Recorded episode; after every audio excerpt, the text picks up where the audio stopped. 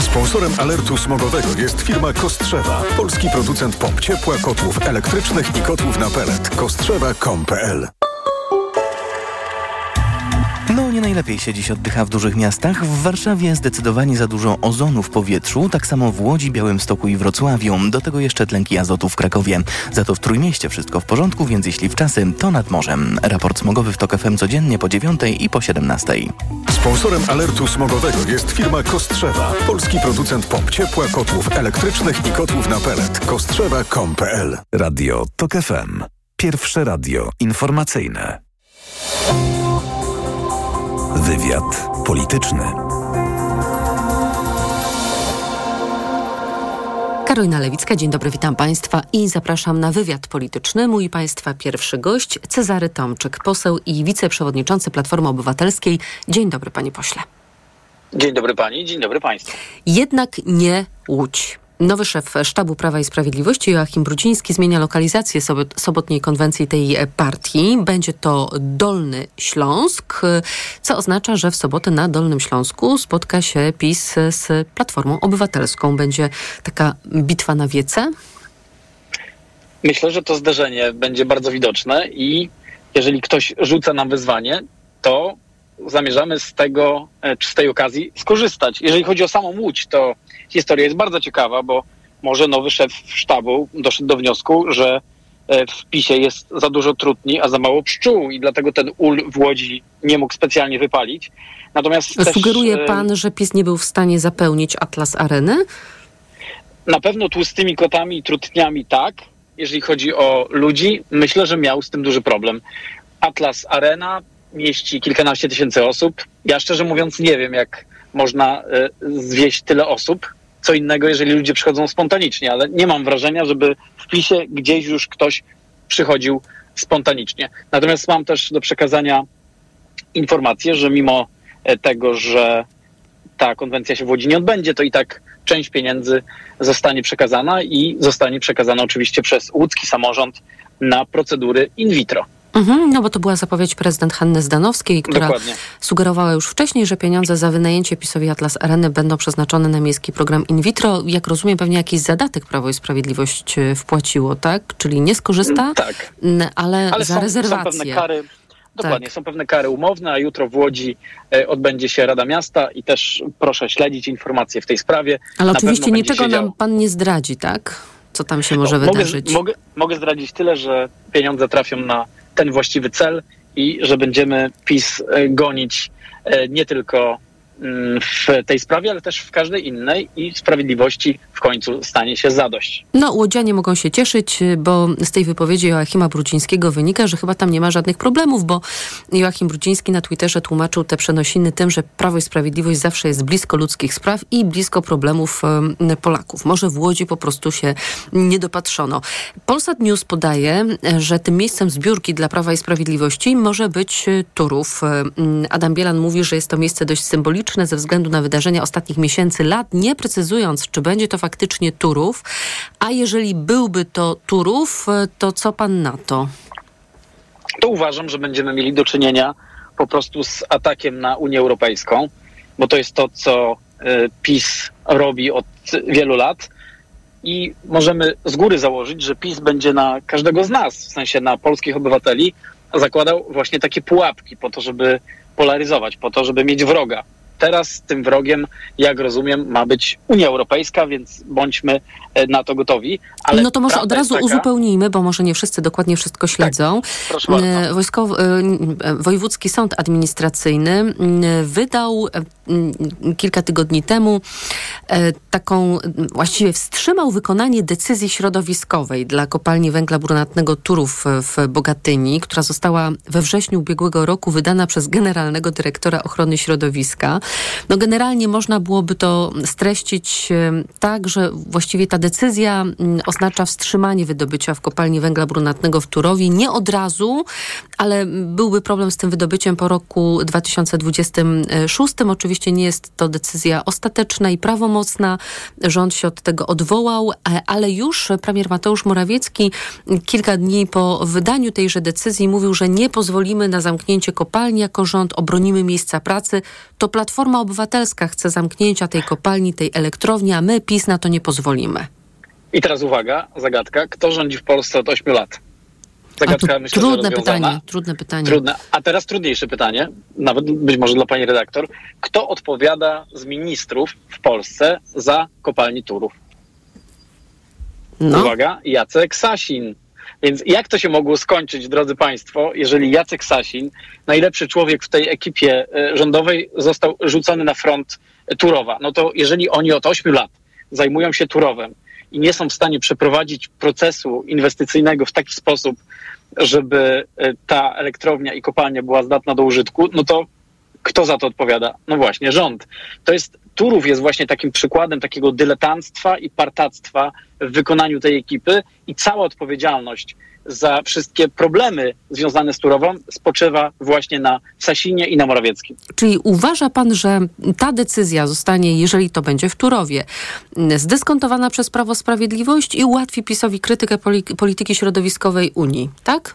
Że to tak, tak będzie rozprowadzone? Znaczy, jeżeli pyta mnie pani, czy atak pójdzie w kierunku Unii Europejskiej, to oczywiście tak.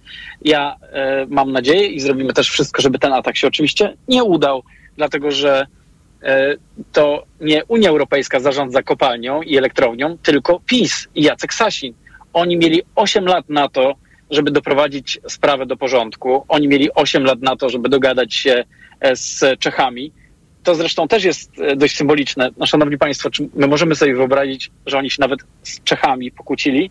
No, ja rozumiem, że można się pokłócić z Niemcami, można się pokłócić z krajami, z którymi czasami łączą nas różne trudne relacje, ale naprawdę z Czechami było wszystko na stole. Cała procedura, cały proces, od lat wiadomo, e, przynajmniej od kilku, że jest e, problem, że Czesi zgłaszają problem, wystarczyło problem rozwiązać. Natomiast w sprawie rozwiązania problemów nie zrobiono nic, ale w sprawie ataków na Unię Europejską zrobiono bardzo wiele. A co zrobi Platforma Obywatelska w tej sprawie? Bo Donald Tusk, Państwo mieli posiedzenie klubu parlamentarnego we Wrocławiu, zwrócił się też do mieszkańców Bogatyni i powiedział tak: Nie dajcie się oszukać zawodowym kłamcom z PiSu. To oni stworzyli problem z kopalnią Turów przez swoją nieudolność i wojnę z Unią.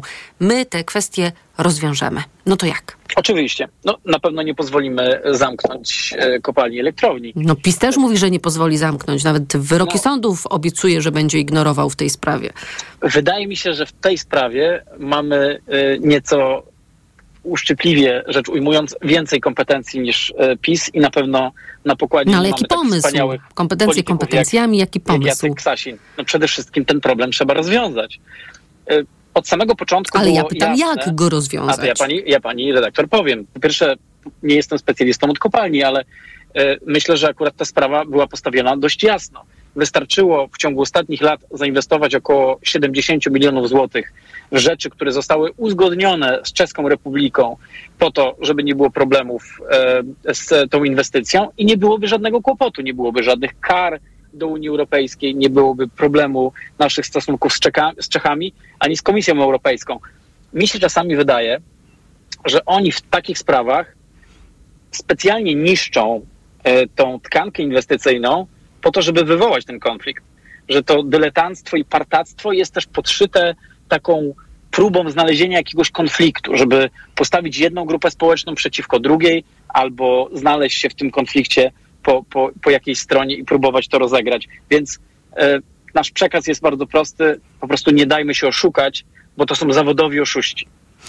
To jeszcze chciałabym zapytać o Intel, bo może te przenosiny na Dolny Śląsk z Łodzi Prawa i Sprawiedliwości są związane z tym, że, że firma Intel właśnie poinformowała kilka dni temu mm, po długich, dwuletnich negocjacjach, że będzie budować w Miękini pod Wrocławiem zakład integracji i testowania półprzewodników.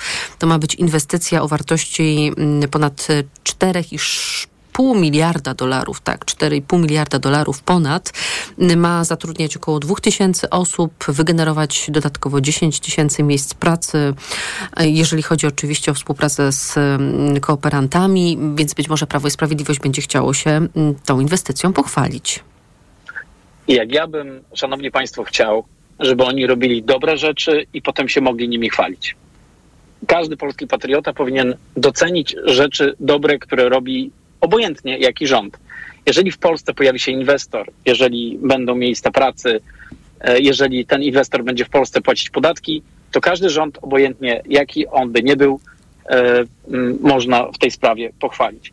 Natomiast chciałbym wrócić, jeśli pani redaktor pozwoli, do jednej rzeczy, bo Jachim Brudziński zmienił te plany i przeniósł spotkanie PiSu e, na Dolny Śląsk. Więc ja bym też wszystkich chciał zaprosić na wiec Donalda Tuska, który odbędzie się 24 w sobotę o godzinie 13 na Nowym Targu we Wrocławiu. I myślę, że nas tam po prostu nie może zabraknąć. I bardzo nam zależy też, żebyśmy właśnie pokazali, jaka jest siła prawdziwych ludzi, prawdziwych obywateli, którzy nie są zwożeni, tylko przychodzą na miejsce albo przyjeżdżają, versus e, to całe towarzystwo i ta cała reżyserowana impreza, którą będziemy mogli zobaczyć w wykonaniu PiSu. To wszystko oznacza, że tego samego dnia w tym samym województwie swoje wydarzenia będą miały dwie największe partie w Polsce, a jeszcze w ten weekend czekają nas konwencje Trzeciej Drogi, e, Lewicy i Konfederacji. Nie wiem, czy to Dzień Świętego Jana tak wszystkich zmobilizował, ale będzie się w ten weekend e, działo. W wywiadzie politycznym wszystko Państwu zrelacjonujemy w poniedziałek. O referendum chciałabym zapytać, e, to dotyczące relokacji uchodźców. Myśli Pan, że to już jest zamknięty temat, czy jednak PiS będzie usiłował ten temat wyzyskiwać, mimo że tak trochę wypada mu z ręki? Jest dokładnie tak, jak pani redaktor powiedziała, że ten temat trochę wypada z ręki i my dopiero zobaczymy, co w tej sprawie się będzie działo. Podobnie jak to miało miejsce w przypadku tej ruskiej komisji. To znaczy, w przypadku ruskiej komisji, no wiemy, że to się wszystko rozbiło w pył, że nasza też zdecydowana postawa tutaj zadziałała. Wszystkie partie opozycyjne zachowały się porządnie. Każdy wiedział, że to jest ciało niekonstytucyjne. I tu jest podobnie. Tak naprawdę to pseudoreferendum no, zostało wyśmiane przez wszystkie partie i przez wszystkich ekspertów, no bo dzisiaj można śmiało powiedzieć, że jest ono po prostu bezprzedmiotowe. A co zrobi z tym PiS? Zobaczymy. Jedno jest pewne, my będziemy na wszystkie scenariusze gotowi.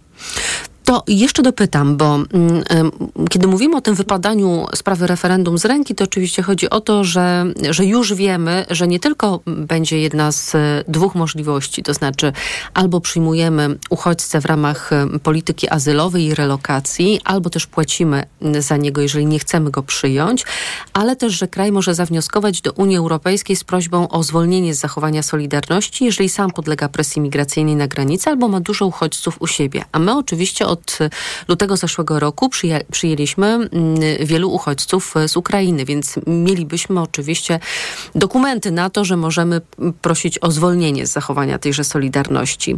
Ale politycy obozu władzy, na przykład Marcin Przydacz, mówi tak, gdyby, rządziło, e, gdyby rządziła Platforma Obywatelska, proszono by Komisję Europejską o ewentualną zgodę na to, aby nie przyjmować e, uchodźców. I dalej politycy twierdzą, że, że to nie może być tak, że trzeba poprosić Komisję Europejską, tylko trzeba sobie to zagwarantować, że my żadnego uchodźcy nie musimy przyjmować, a państwo jakbyście rządzili, no to państwo byście właśnie pewnie na kolanach do tej Komisji Europejskiej szli po prośbie.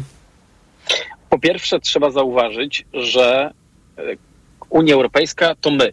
Komisja Europejska to my. I w dodatku w Komisji Europejskiej pisma swojego przedstawiciela, czyli komisarza pana Wojciechowskiego. To jest pierwsza sprawa. Po drugie, nie zauważyłem, żeby PiSowi kiedykolwiek brakowało e, mm, mm, albo był z tym jakikolwiek problem, żeby złożyć wniosek na przykład o środki unijne. Wtedy im jakoś wypada. To jest druga sprawa. Po trzecie, jest oczywiste, że w związku z tym, że Polska przyjęła dwa miliony ludzi e, z Ukrainy, to podobnie jak Czechy, nie będziemy mieli w tej sprawie żadnych innych zobowiązań. Co więcej, możemy wystąpić o pieniądze, które ulżą nam w pomocy właśnie Ukraińcom, żeby Polska mogła sobie w tej sprawie e, lepiej radzić. I to jest kolejna taka historia, e, to znaczy to jest kolejna pułapka. Za każdym razem, kiedy PiSowi nie idzie, kiedy PiS jest w trudnej sytuacji, próbuje na polskie społeczeństwo zastawić pułapkę światopoglądową. To jest po prostu metoda rządzenia. I my musimy tą metodę, czy tę metodę obnażyć. Myślę, że to jest bardzo ważne, żeby zdać sobie sprawę, że ludzie stają się przedmiotem e, i podmiotem manipulacji. I żeby się po prostu w tą pułapkę nie dać złapać, a takie moje ostatnie zdanie w tej sprawie jest takie, że i myślę, że wiele osób, które nas teraz słucha, myśli podobnie. Y, Kochani, my im zrobimy prawdziwe referendum 15 października. I to będzie taki moment, kiedy po 15 października już nic nie będzie takie samo. No i cytuje pan w ten sposób Donalda Tuska, który mówi, że to będzie takie referendum albo oni, albo my. Cezary Tomczyk, poseł i wiceprzewodniczący Platformy Obywatelskiej. Dziękuję bardzo panie pośle za rozmowę. Dziękuję bardzo, do zobaczenia we Wrocławiu. Państwa zapraszam na informacje. Wywiad polityczny.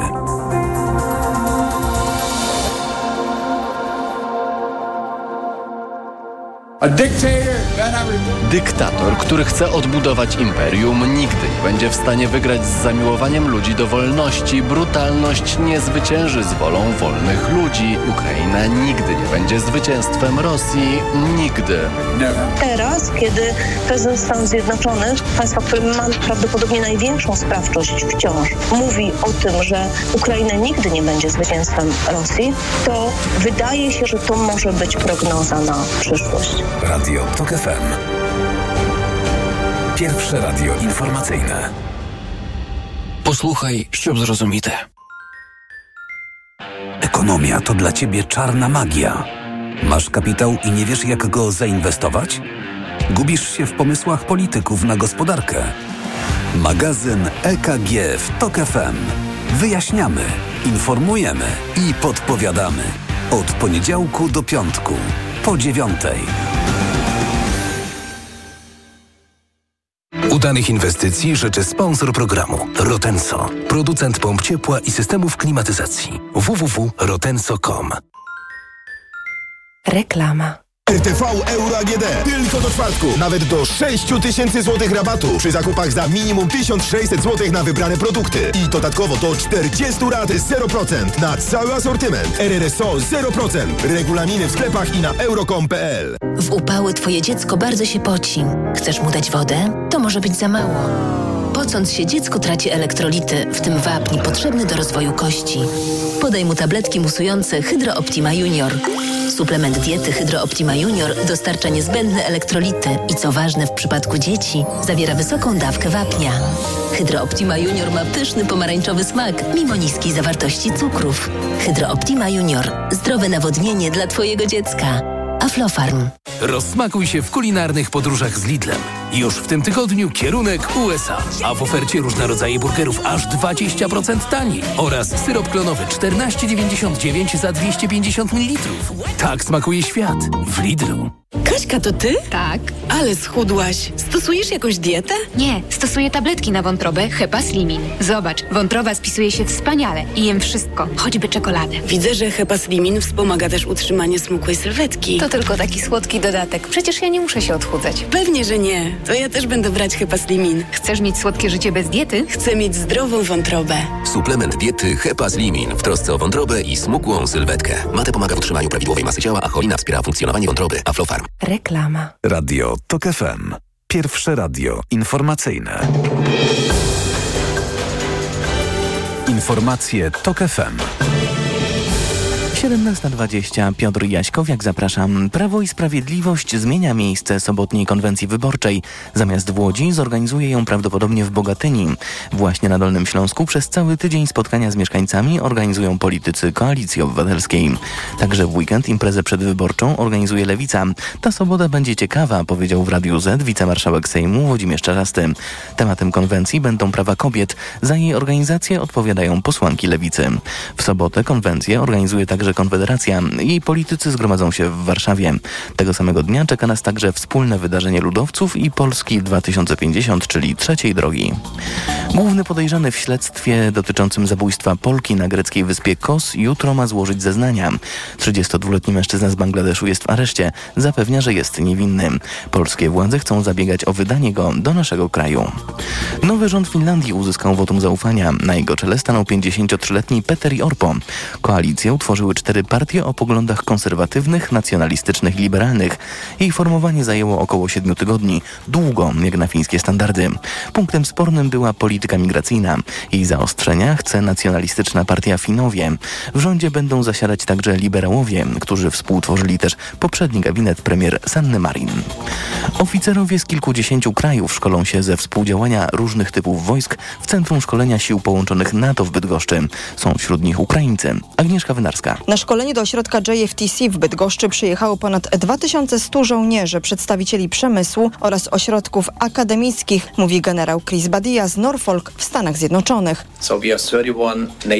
Mamy tutaj 43 państwa. Są to państwa członkowie NATO i partnerzy NATO. Wśród tych państw znajduje się Ukraina, ale powiem Państwu, że nie jest to nic nowego, ponieważ Ukraina brała już udział w Siwiksie w latach 2016 i 2017. Wszyscy testują ponad 400 różnych systemów operacyjnych, które pozwolą państwom sojuszniczym współpracować w działaniach bojowych na lądzie, w wodzie, w powietrzu, a także w kosmosie. Ćwiczenia potrwają do czwartku. Agnieszka Wynarska, TOK FM. Kolejne wydanie informacji TOK FM o 17.40. Teraz prognoza pogody.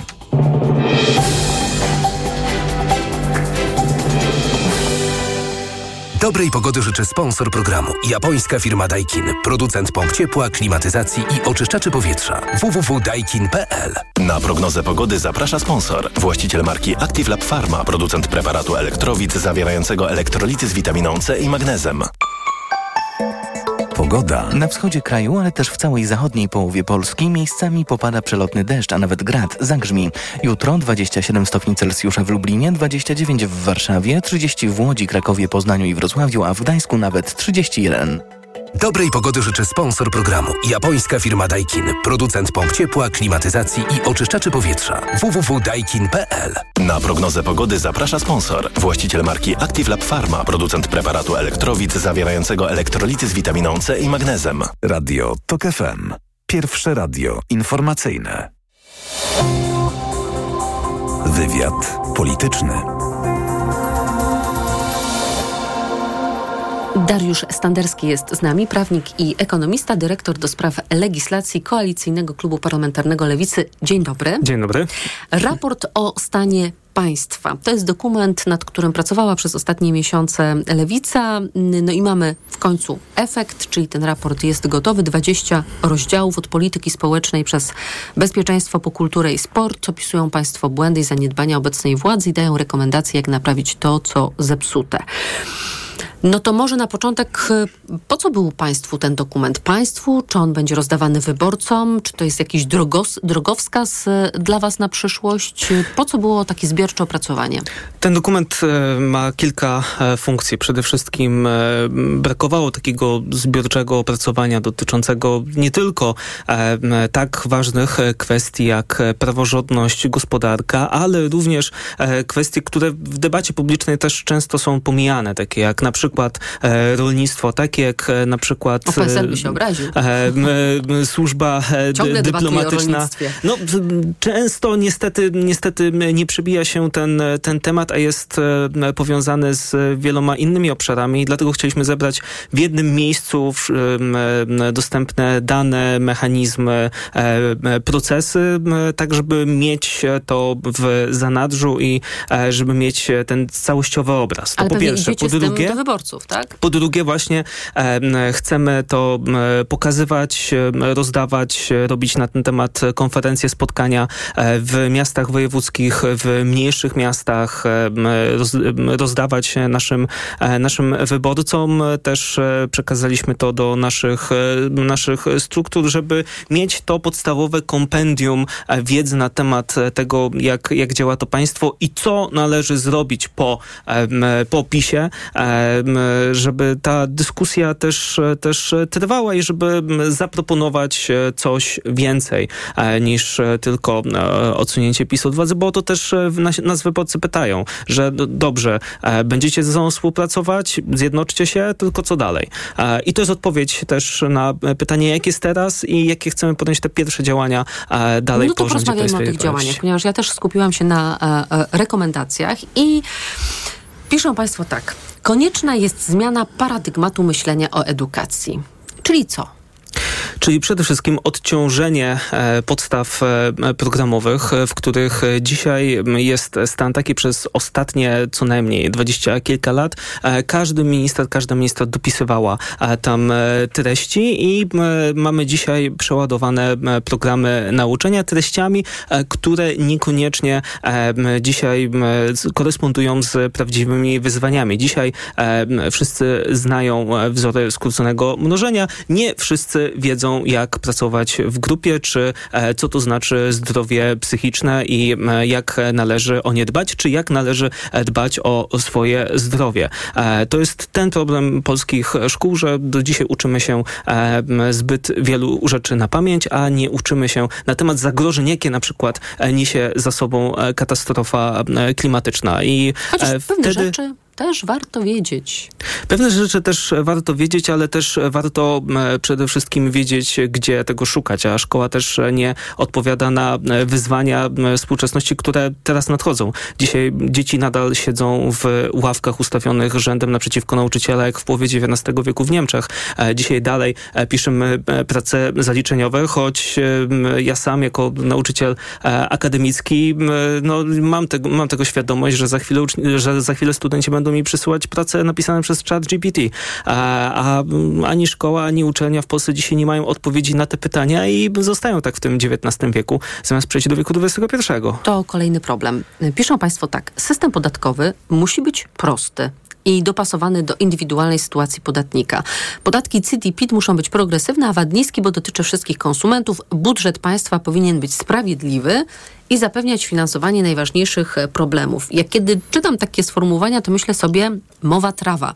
To są takie hasła, które niby coś mówią, a tak naprawdę nic nie mówią, ale to są hasła, z którymi wszyscy musimy się zgodzić. No wiadomo, że podatki mają być niskie, lekarz specjalista dostępny, polityk uczciwy, prawda? Jeszcze moglibyśmy e, wymieniać. Czasem mam takie wrażenie, że, e, że chodzi o to, żeby zamieścić jakieś zdanie, sformułowanie, ale nie widzę za tym zbyt wiele treści. Na szczęście za tym tymi rekomendacjami. W tym za cytowaną przez panią redaktor stoi 220 projektów ustaw, ustaw złożonych przez Lewicę w poprzedniej kadencji Sejmu. Bo jeżeli chodzi właśnie o podatki, e, to jaki mamy dzisiaj też podstawowy e, problem, że dzisiejszy system e, podatkowy jest najbardziej skomplikowany w historii od 91. Polski Ład ma tutaj duże zasługi. O, bardzo duże, ale to nie tylko Polski Ład, ponieważ za czasów Prawa i Sprawiedliwości sama ustawa PIT, czyli o podatku, który wszyscy płacimy, została, była zmieniana 154 razy, czyli średnio co dwa tygodnie mamy zmianę przepisów podatkowych, które dotyczą nas wszystkich. I to jest dalsza komplikacja e, tego systemu, dlatego proponujemy też w szczegółowym naszym e, programie podatkowym i w projektach ustaw, które e, zgłaszaliśmy. E, powrót do korzeni, prosty podział pomiędzy podatek od pracy najemnej oraz podatek od działalności gospodarczej i tutaj proponujemy w, na przykład w naszym programie podatkowym rozwiązania, które sprawdziły się w Niemczech, gdzie jest jeden algorytm na podatek i każdy obywatel, każda obywatelka wie, że ten podatek rośnie wraz z zarobkami, ale to nie są e, sztywne progi jak e, w przypadku Polski, gdzie nagle wpadamy w ten wyższy próg, tylko ten próg rośnie elastycznie do e, dochodów i ten system niemiecki bardzo dobrze sprawdza się już od 70 lat w Niemczech. W Polsce uważamy, że też będzie się, się sprawdzał, ale to jest też duży problem, który spotęgowało Prawo i Sprawiedliwość, że robi zmiany na szybko, z zaskoczenia, później broni tak długo, aż już dalej bronić się nie da i znowu zmienia przepisy, dlatego trzeba najpierw je przygotować, później wysłać do konsultacji, niby coś e, bardzo oczywistego, oczywistego a w tak. czasie prawa, w czasie rządów Prawa i Sprawiedliwości co trzecia ustawa nie była e, poddawana e, takim konsultacjom w ogóle. I wtedy po tym, po tym długim procesie konsultacji, dwa, trzy miesiące, możemy składać to w Sejmie i unikać błędów, których PiS też by uniknął, gdyby tylko zapytał organizacje pozarządowe, ludzi, którzy się na tym znają, jak to zrobić którzy mm, meldowali swoje zastrzeżenia do mm, kolejnych propozycji, czy chociażby do Polskiego Ładu, o którym wspominaliśmy. Kolejna Państwa propozycja. Chcą Państwo uwaga, uwaga, szanowni państwo, odpolitycznić spółki Skarbu Państwa.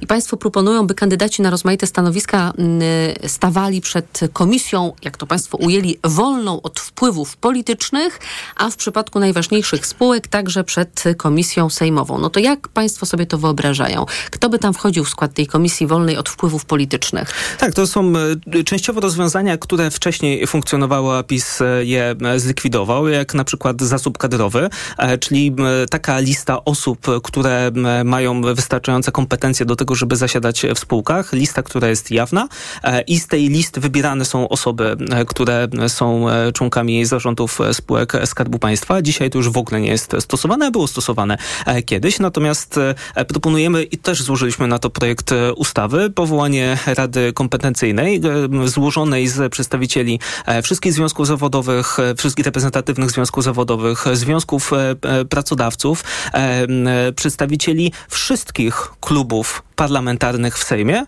nie tylko w większości e, koalicyjnej, ale również e, opozycji, żeby brali udział w posiedzeniach tej komisji. I wtedy ta komisja bierze z zespołu kadrowego menadżerów do zarządzania spółkami Skarbu Państwa, a te największe spółki Skarbu Państwa, kandydaci na członków zarządu, na przykład Orlenu, na przykład PGNiG, dodatkowo idą na przesłuchanie do Komisji Gospodarki, Sejmowej Komisji Gospodarki, żeby E, na transmitowanym posiedzeniu dostali najcięższe pytania od e, opozycji, bo wolę, żeby taki kandydat dostał e, ciężkie pytania od członków opozycji, niż później mamy się dowiadywać z mediów jakieś jego fakty z przyszłości. No to jest proces, który, który można wprowadzić i który dużo zmieni. A czy polska elita polityczna ta opozycyjna jest gotowa na to, że nie będzie tak, jak bywało do tej pory, że zmienia się władza, przychodzi miotła,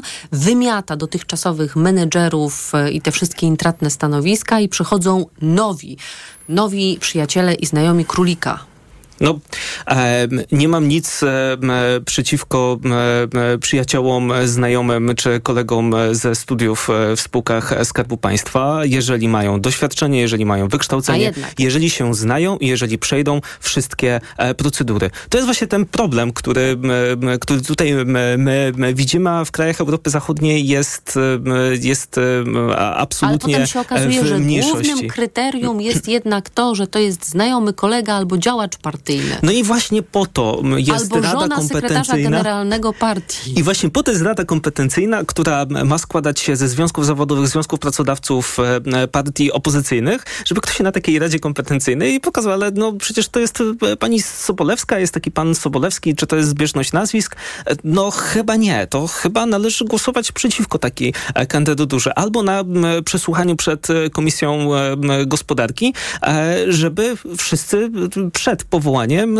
wiedzieli jaka jest, jaka jest sytuacja i e, żeby to miało znaczenie dla nas późniejszego powołania e, takiej osoby. I po to też jest zasób kadrowy. No bo jeżeli pani Sobolewska e, ze względu na swoje wykształcenie, doświadczenie, dobre oceny w zarządzaniu poprzednimi spółkami, znalazłaby się w zasobie kadrowym, skończyłaby MBA, zrobiła doktorat z ekonomii, no to...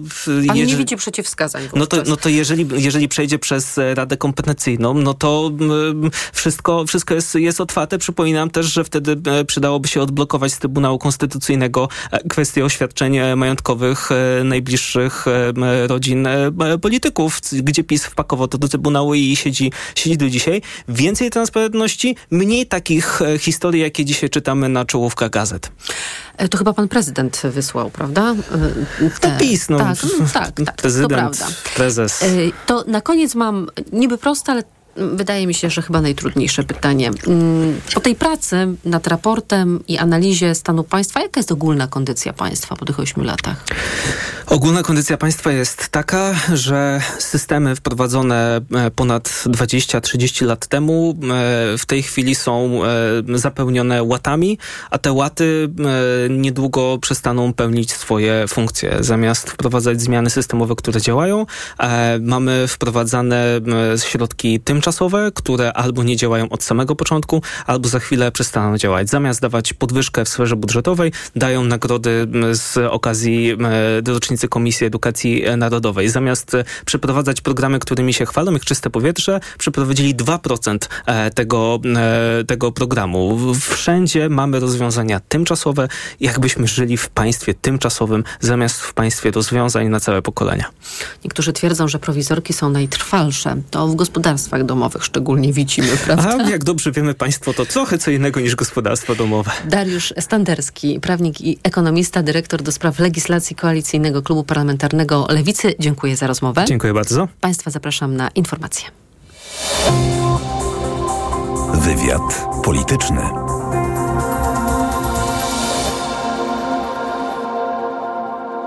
Autopromocja. Dołącz do subskrybentów Tok FM Premium. Słuchaj swoich ulubionych audycji i podcastów Tok FM, których nie usłyszysz na naszej antenie. Słuchaj wygodnie, gdziekolwiek jesteś. Zawsze, gdy masz na to ochotę. Wykup dostęp do Tok FM Premium. Zapłać 150 zł i korzystaj przez cały rok. Szczegóły oferty znajdziesz na tokefm.pl. Autopromocja. Reklama. Dla tych, którzy kochają wyruszać w wakacyjne podróże, mamy Peugeot 2008. Kompaktowy SUV na lato i na lata. Dostępny w oszczędnych wersjach spalinowych i elektrycznej z Peugeot iCockpit i cyfrowym panelem zegarów 3D w atrakcyjnej cenie. Peugeot 2008 już od 999 zł netto miesięcznie dla firm w programie Simply Drive. Szczegóły w salonach Peugeot i na Peugeot.pl. Peugeot. Ale ty schudłaś. Nie zgadniesz dzięki czemu. Zmieniłam preparat magnezu. Na magiczny magnes? Na Neomax Slim. Neomax Slim to suplement diety, który dostarcza magnez, a do tego dzięki nasionom kolanitida wspomaga odchudzanie. Skoro i tak bierzesz magnez, wybierz Neomax Slim. I przy okazji zadbaj o smukłą sylwetkę. Tak zrobię. Tobie także przyda się zdrowa dawka magnezu. Neomax Slim. Więcej niż magnez. Aflofarm. Poznaj mega sposoby na oszczędności w Rosmanie. Teraz m.in. antyperspirant Rexona Men za 13,99. Najniższa cena w okresie 30 dni przed wprowadzeniem obniżki 23,99. Mega Ci się opłaca. W Rosmanie. Jako dietetyk zawsze podkreślam, że u osób starszych nawet ciepły dzień to duże ryzyko odwodnienia organizmu. Dlatego o tej porze roku polecam codzienne stosowanie elektrolitów Hydrooptima Senior. Suplement diety Hydrooptima Senior ma niską zawartość sodu i glukozy, co ma szczególne znaczenie dla osób z nadciśnieniem i podwyższonym poziomem cukru. Dodatkowo zawarty wyciąg z Vitis vinifera wspomaga krążenie. Hydrooptima Senior to skuteczny i bezpieczny sposób na nawodnienie organizmu osób starszych. Hydrooptima Senior.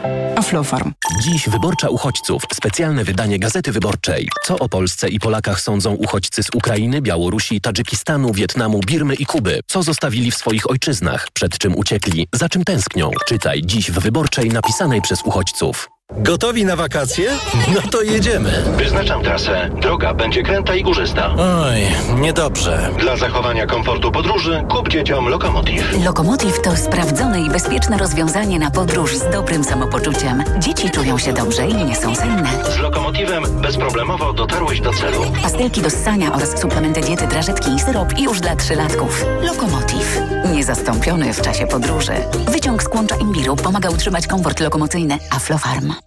Paulina Pastuszak, międzynarodowy ekspert stylizacji paznokci i autorka książek. Często pytacie, jak radzić sobie, gdy paznokcie są słabe i łamliwe, na przykład po środkach chemicznych czy nieumiejętnym zdjęciu hybrydy. Niezastąpione jest Regenerum, regeneracyjne serum utwardzające do paznokci. Regenerum to świetny utwardzacz.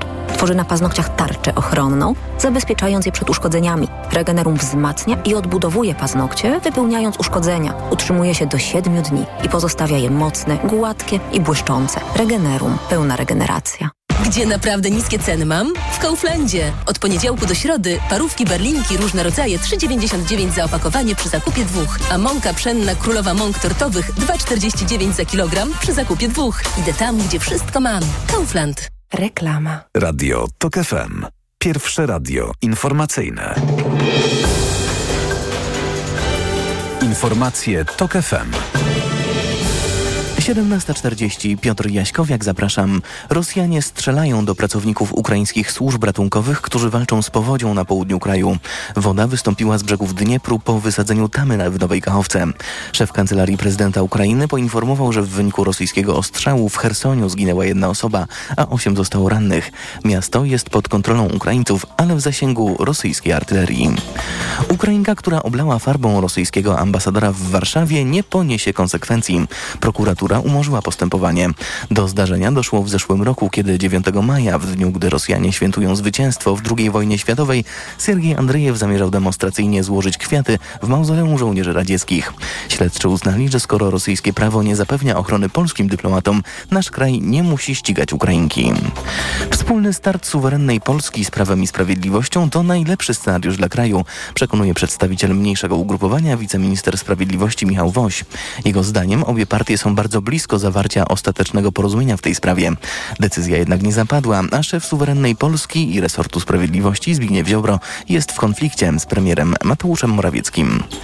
Przez całe wakacje pociągi nie będą jeździć po warszawskiej linii średnicowej. To oznacza duże zmiany w rozkładzie jazdy, które wejdą w życie już w tę niedzielę.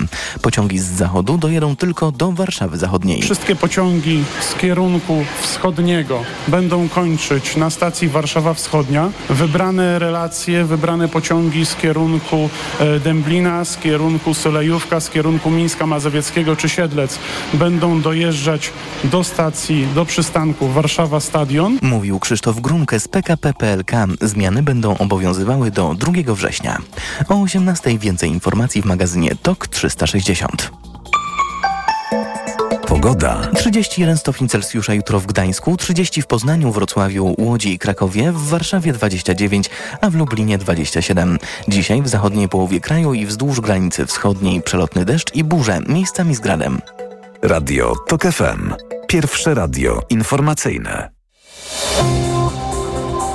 Wywiad polityczny.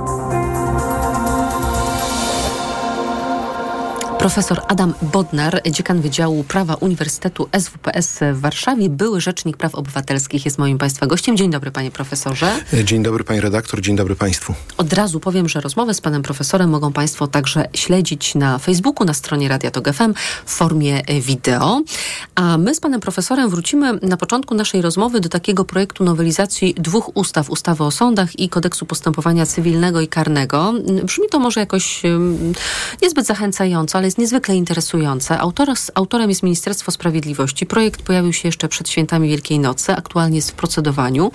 I o co chodzi? No najkrócej można byłoby powiedzieć, że o uwłaszczenie się Zbigniewa Ziobry na prokuraturze, chociaż tak właściwie ten projekt pozbawia prokuratora generalnego właściwie wszelkich kompetencji i funkcji, przekazując te funkcje i kompetencje na rzecz prokuratora krajowego, co by oznaczało, że Zbigniew Ziobro no, przygotowuje się na wypadek, gdyby PiS stracił władzę i Zbigniew Ziobro przestał być prokuratorem generalnym, także ministrem sprawiedliwości. A dlaczego Zbigniew Ziobro tak się przygotowuje? No bo prokuratora krajowego nie można odwołać bez decyzji pana prezydenta, czyli prokurator krajowy zostanie. Co pan myśli na temat tego manewru? Ja myślę, że mm, w Polsce widzimy ciągłe korzystanie z wzorów węgierskich, różnych rozwiązań, które mają zapewnić trwałość władzy. Przy czym dokonuje się tego trochę w inny sposób niż na Węgrzech. A mianowicie system konstytucyjny Węgier polega na tym, że istnieją tak zwane ustawy organiczne które mają większą, wymagają ponadstandardowej większości, żeby je uchwalić oraz także, żeby je zmienić. I Viktor Orban, zwłaszcza w czasie swojej pierwszej kadencji, właśnie doprowadził do wielu zmian w tych ustawach organicznych dotyczących prokuratury, mediów, ustroju sądownictwa, po to właśnie, aby uniemożliwić opozycji w sytuacji, kiedy by przegrał kolejne wybory, dokonanie zmian w tych poszczególnych instytucjach. My w Polsce nie mamy ustaw organicznych, można różne rzeczy odwrócić bardzo szybko. W związku z tym są poszukiwania innych metod, które mają doprowadzić do tego samego skutku. Czyli teraz w tym przypadku to pan prezydent będzie tym strażnikiem tego, aby się nic nie zmieniło e, w prokuraturze. Z jednej strony trzeba zgody pana prezydenta, żeby odwołać prokuratora krajowego, więc jeśli pan prezydent się nie zgodzi, no to się go nie odwoła, a z drugiej strony, jeżeli chciałoby się e, zmienić ten stan, który być może wprowadzi ta ustawa, jeżeli zostanie przyjęta, no to też trzeba byłoby to zmienić ustawą, a ustawę kto podpisuje? Pan prezydent, więc może nie podpisać. Tak, natomiast ja uważam, że niezależnie od tych różnych zabiegów, e, to będzie odpowiedzialnością Mm, opozycji demokratycznej, jeśli wygra wybory, w co wierzę, e, aby po prostu zmienić ustawę o prokuraturze i żeby wykorzystać wszystkie możliwe siły nacisku, aby jednak ta ustawa e, weszła w życie. E, no i trzeba będzie wtedy pokonać opór zarówno prezydenta, jak i pewnie być może Trybunału Konstytucyjnego. Także natomiast... Hmm, pokonać opór. Jak pan sobie to wyobraża? Znaczy, Pierwsza rzecz trzeba uchwalić, tak?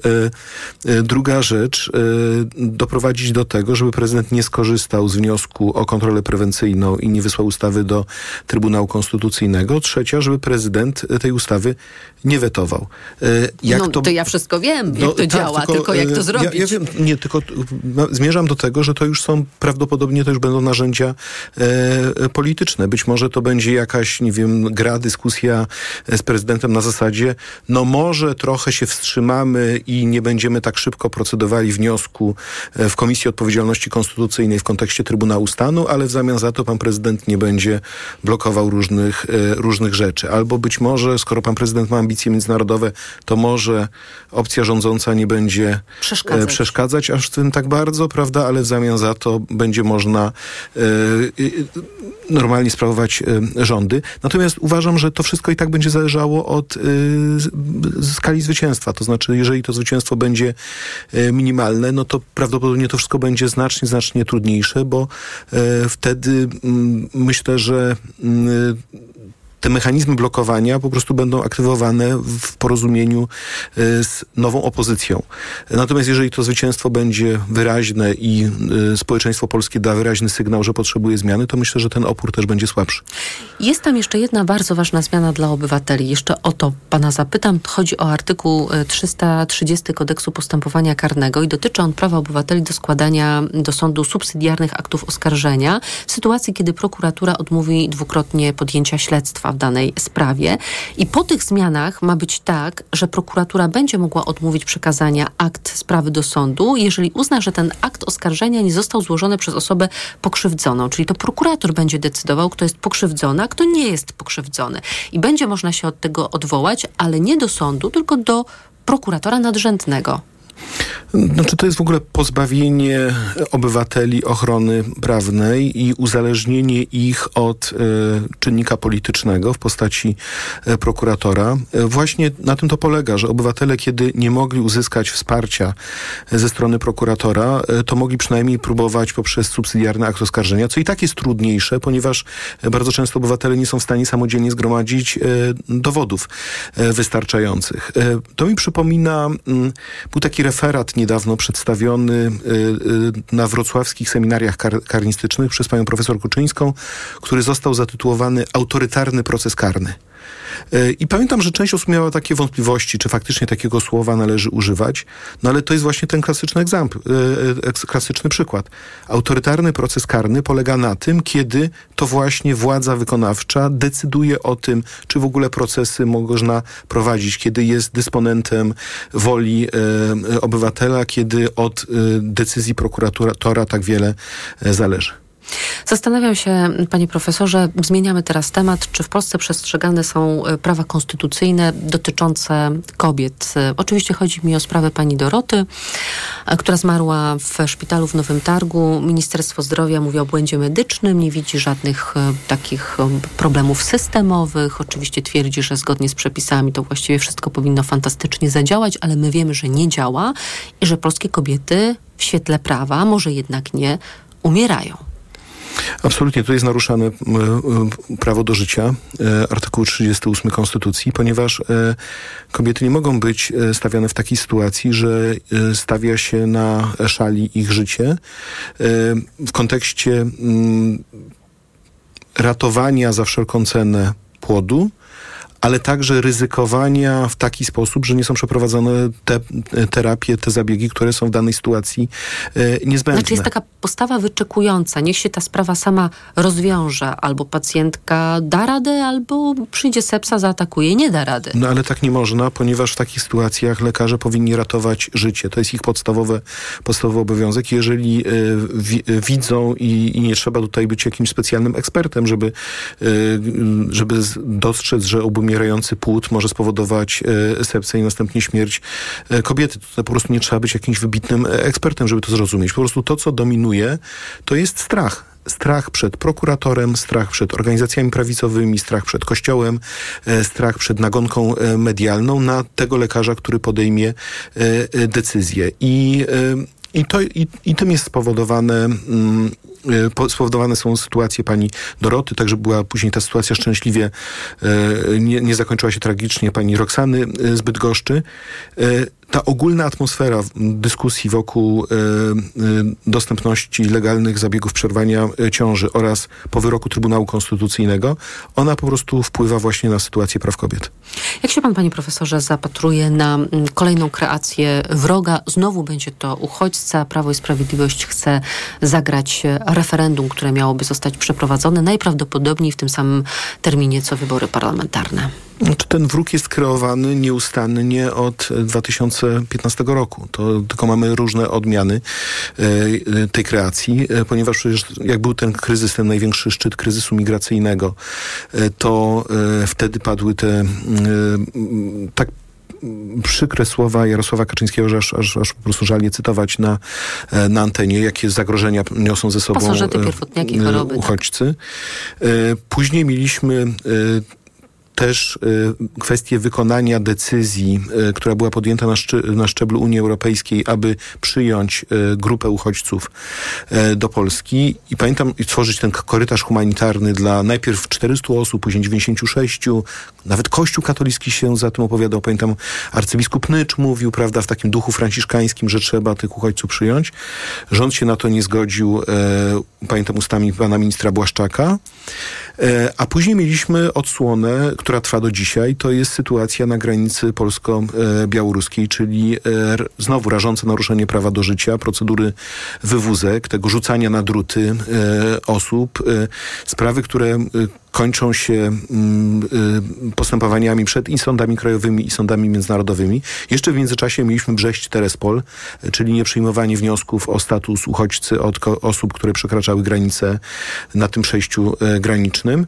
I jedyne w tym wszystkim taki moment w miarę względnie pozy pozy bardzo pozytywny oczywiście to, jest, to są uchodźcy z Ukrainy, prawda? E, mhm. Gdzie e, tutaj to przyjęcie nastąpiło. I teraz mamy kolejną etap odgrzewania sporu i szukania właśnie takiego, takiej próby zaczepienia tego sporu, aby to się nadawało do wykorzystania politycznego.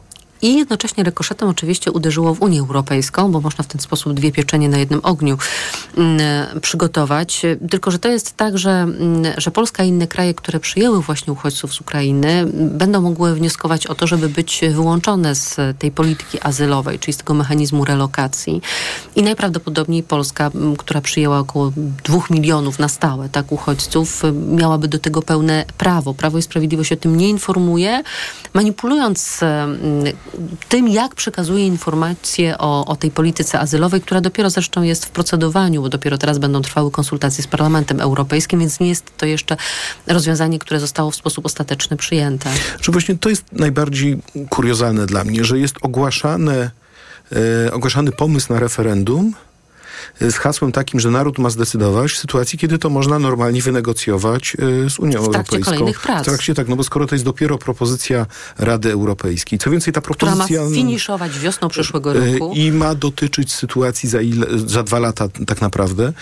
I kiedy jeszcze po drodze można, mogą się wypowiedzieć i Komisja Europejska, i Rada Unii Europejskiej, kiedy, kiedy możemy przedstawić swoje stanowisko, kiedy nawet już wiemy, że jest deklaracja Republiki Czeskiej, która właśnie napisała napisała, że skoro też uczestniczyła w tym e, przyjęciu uchodźców z Ukrainy, to w związku z tym nie powinna być objęta tym e, zakresem, no to to jest właśnie ta próba szukania, i znowu wracam do początku rozmowy, rozwiązania węgierskiego. To Viktor Orban e, wykorzystywał mechanizm taki, aby powiązać wybory z tematem referendalnym.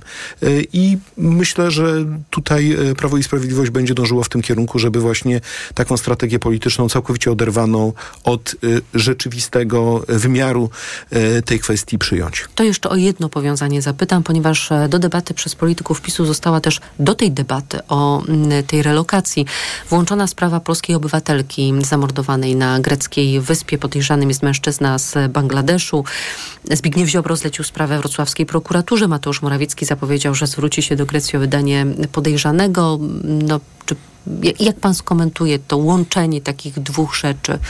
Znaczy, po pierwsze, yy o ile wiem, znaczy doskonale wiemy, Grecja jest państwem członkowskim Unii Europejskiej, w Grecji funkcjonują sądy, w Grecji jest prokurator i przestępstwo zostało popełnione na terytorium Grecji to ja nie widzę powodu, dla którego Grecja miałaby się nie zająć przestępstwem, które zostało popełnione na jej terytorium i dlaczego teraz nagle Grecja miałaby odpowiadać na e, nagłe potrzeby e, polityczne. Ale wie pan, jak to się w głowie może wyborców e, Prawa i Sprawiedliwości rozegrać, że ciemno skóry albo mężczyzna o ciemniejszej karnacji w Grecji zamordował e, Polkę i jak my wpuścimy tych uchodźców, to oni też tutaj u nas będą mordować polskie kobiety. No tak, no bo w ten sam sposób przecież była rozgrywana ta kwestia, y, mm, jak był kryzys uchodźczy, to pamiętam był ten Sylwester w Kolonii, prawda? Mhm, tak który, który właśnie też był w ten sposób y, rozgrywany. No a jednocześnie y, ci sami ministrowie ci sami politycy nie dostrzegają, że przestępstwa też mogą być popełniane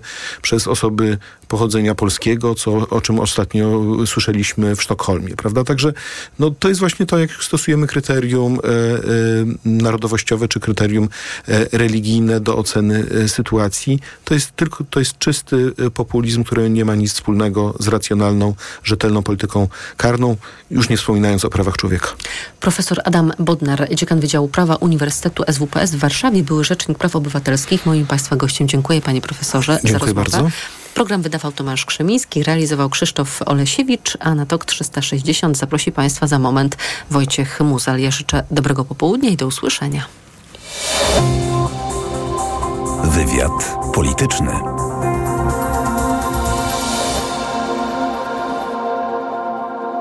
Reklama. Let's go! Tylko w Mediamarkt. Wentylator kolumnowy Koenig tylko za 359 zł, a klimatyzator przenośny Koenig już za 1699 zł. W tę niedzielę jesteśmy otwarci. Zapraszamy. Mediamarkt. Emocje, dynamika, styl. F175, Daytona SP3, 330